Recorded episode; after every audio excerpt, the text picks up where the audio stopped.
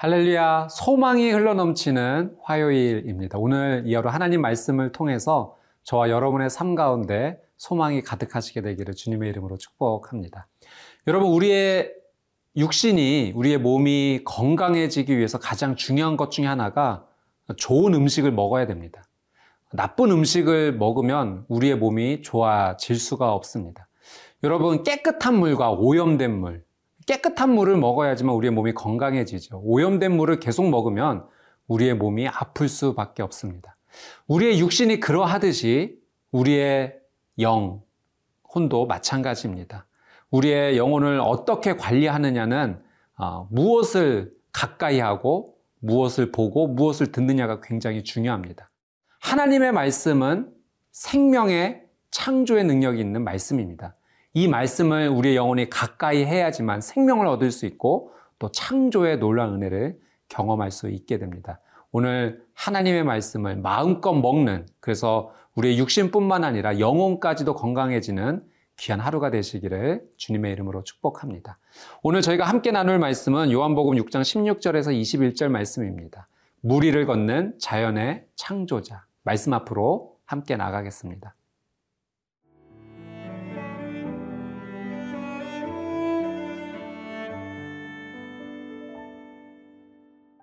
요한복음 육 장 십육 절에서 이십일 절 말씀입니다.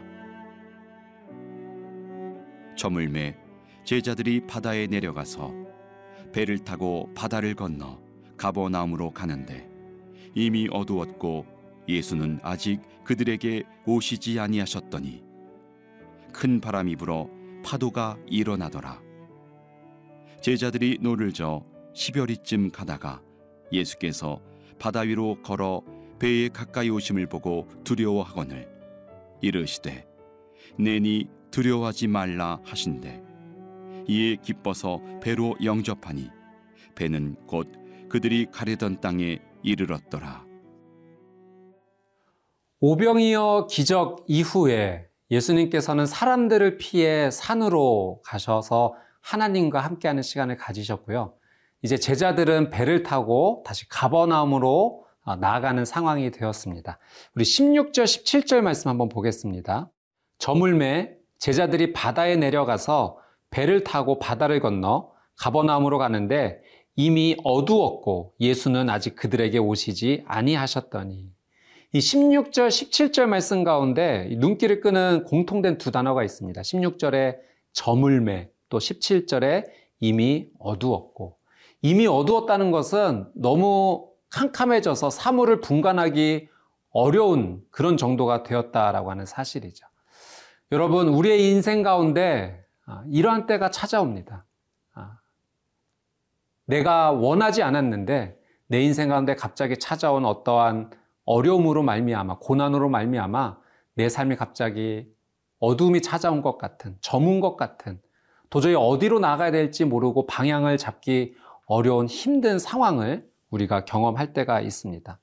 내 노력으로도 한계에 부딪히고 이건 도저히 내 능력밖에 일이라고 여겨지는 삶의 어두워진 그 순간. 여러분, 이 순간에 이 인생의 어려움을 맞닥뜨리게 되었을 때 우리는 어떻게 해야 될까요? 십팔 절 말씀에도 이런 표현이 있습니다. 큰 바람이 불어 파도가 일어나더라. 그러니까 제자들이 사실 배를 타고 나갔을 때는 파도가 일어나지 않았던 겁니다. 그들이 한참 배를 타고, 타고 나가게 되었을 때 뜻하지 않게 큰 바람이 불어와서 파도가 일어서 위험한 상황 가운데 빠지게 되었던 거죠. 우리의 삶 가운데 예기치 않은 큰 바람 같은 고난으로 말미암아 어려움의 파도를 우리도 경험하게 됩니다. 자, 이런 어려움 가운데 제자들이 어떤 행동을 취했는가 한번 보겠습니다. 십구 절 말씀입니다. 제자들이 노를 저어 십여리쯤 가다가 예수께서 바다 위로 걸어 배에 가까이 오심을 보고 두려워하거늘. 이 십구 절 처음 말씀 표현에 제자들이 노를 저었다. 그리고 십리쯤, 십여리쯤 갔다. 이 제자들이 가버나움으로 건너가는 이 바닷길은 한 팔 킬로미터 정도 됐다고 합니다. 근데 십여리쯤 갔으니까 사, 오 킬로미터. 그러니까 바다의 정중앙에 이들이 머물게 되었던 거죠. 큰 파도를 만나게 되었을 때 어찌됐든 최선을 다했습니다. 이 파도를 넘어서 반대편, 목적지에 다다르고자 최선을 다했지만 그들이 할 수 있었던 최선은 바다 중간까지 가는 것, 그것까지였던 거죠. 여러분, 이 상황 가운데 할 수 있는 것은 사실 아무것도 없습니다. 제자들은 예수님이 없는 상황 가운데 이런 고난의 어려움을 경험하게 되었는데 이때 예수님께서 그들을 찾아와 주시죠. 여러분, 힘든 상황이지만 어렵고 또 고난의 상황이지만 최선을 다하십시오. 내가 할 수 있는 최선을 하나님께 올려드리고, 하나님, 저는 여기까지입니다. 내 힘으로 열심히 노를 저었더니 내가 올 수 있는 것은 여기까지입니다. 더 이상은 제가 힘듭니다. 하나님, 저를 도와주십시오. 그 마음으로 올려드릴 때 나머지는 우리 예수님께서 해결하여 주실 것입니다. 이 곤란에 처한 제자들의 상황 가운데 예수님께서 직접 찾아오시죠. 그것도 놀라운 기적의 모습으로, 무리를 걷는 예수님의 모습으로 찾아옵니다. 마치 길을 잃은 어린 양떼를 목자가 찾아오듯이 예수님께서 찾아오신 거예요. 여러분, 양이 다시 제자리로 돌아가는, 목장으로 돌아가는 것은 하나밖에 없습니다. 열심히 우는 것밖에 없어요. 우리가 최선을 다하고 하나님 앞에 울 때 하나님께서 우리의 울음을 들으시고 우리를 안아주실 것입니다. 이스라엘 백성들이 이집트의 그 어려운 노예 생활 가운데 그들은 울었어요. 그리고 그 신음소리를 들으시고 하나님은 구해주셨죠. 한나가 자녀를 낳지 못했을 때 한나는 울었습니다. 하나님께 기도했어요. 그 울음의 기도소리를 들으시고 하나님께서는 은혜를 베풀어 주셨습니다. 울어도 됩니다. 하나님께서 여러분을 만나 주실 것입니다.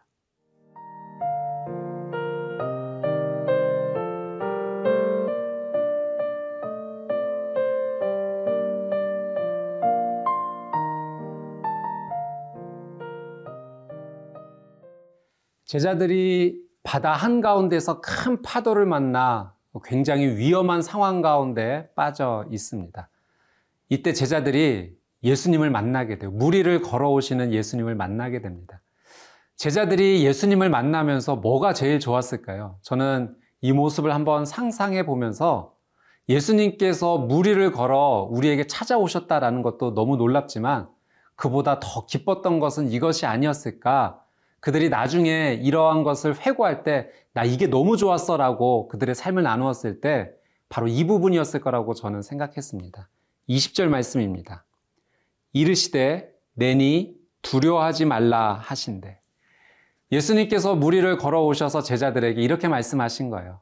내니 두려워 말라. 여기서 내니라는 말은 헬라어로 에고 에이미라는 뜻인데요. 이 말씀의 의미는 출애굽기, 하나님께서 모세에게 하나님을 소개해 주실 때 하셨던 말씀의 의미와 똑같습니다. 모세가 하나님께 하나님 누가 저를 보내서 이스라엘 백성들을 구하라라고 했다면 누가 보냈다고 할까요? 그때 하나님께서 주셨던 말씀, 나는 스스로 있는 자 아니라 나는 여호와니라 라는 하나님께서 주셨던 하나님의 이름, 그것을 예수님께서 내가 바로 여호와다, 하나님이다, 두려워 말라라고 말씀을 주셨던 거죠. 여러분, 자녀들이 언제 두렵지 않을까요? 아무리 좋은 환경에 있어도, 아무리 좋은 집에 있어도 부모님이 함께 없으면 그 집도 두려운 장소가 됩니다. 그러나 절벽 끝에 거할지라도 부모님과 함께 있으면 안심이 되는 법이죠.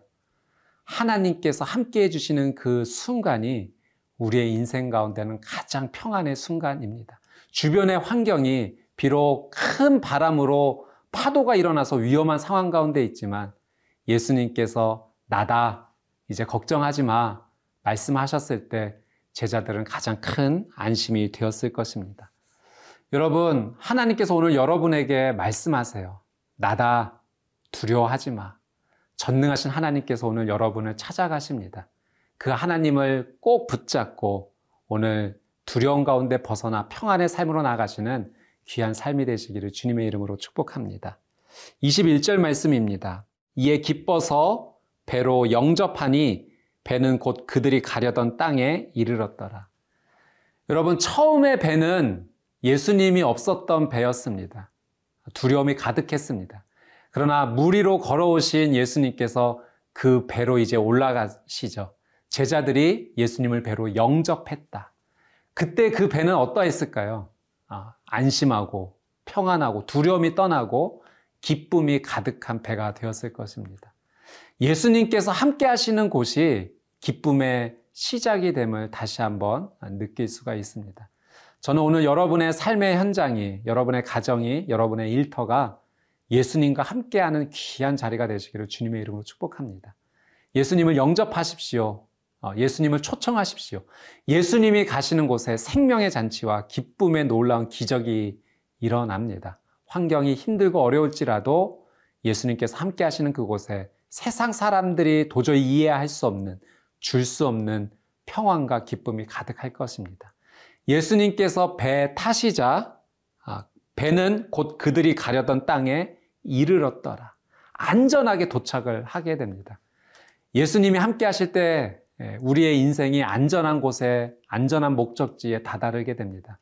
내 인생의 최고의 항해사가 있다면 그분이 바로 예수 그리스도이십니다.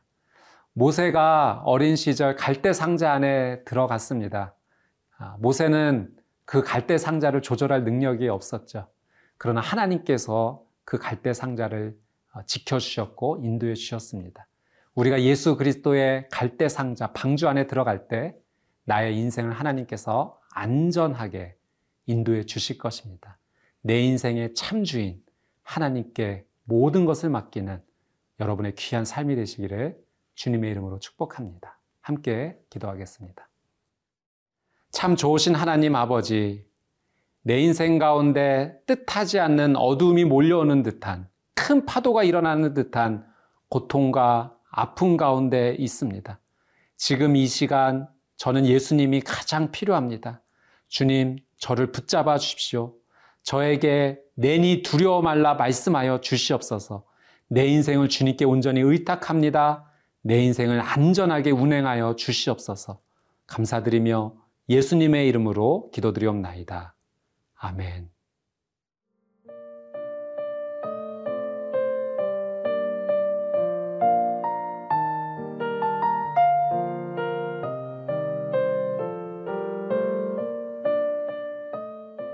이 프로그램은 시청자 여러분의 소중한 후원으로 제작됩니다.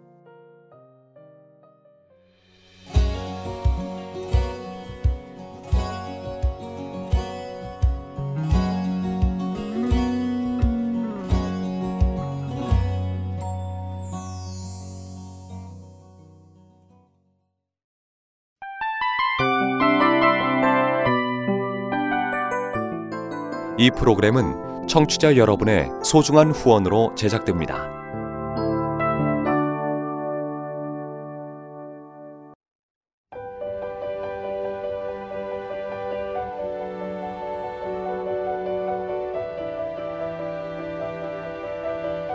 세상에는 수많은 교회들이 있지만 더 깊이 있는 말씀 강해를 찾기 위해 크기로만 교회를 선정하지 않습니다. 보다 좋은 영적 콘텐츠를 더 많이 나누기 위해 방송비를 받지 않습니다. 일 년 삼백육십오 일 복음만 전하고 싶어서 우리는 광고를 하지 않습니다. 온누리의 복음을 땅끝까지 씨지엔 티비와 함께 땅끝 선교사가 되어주세요.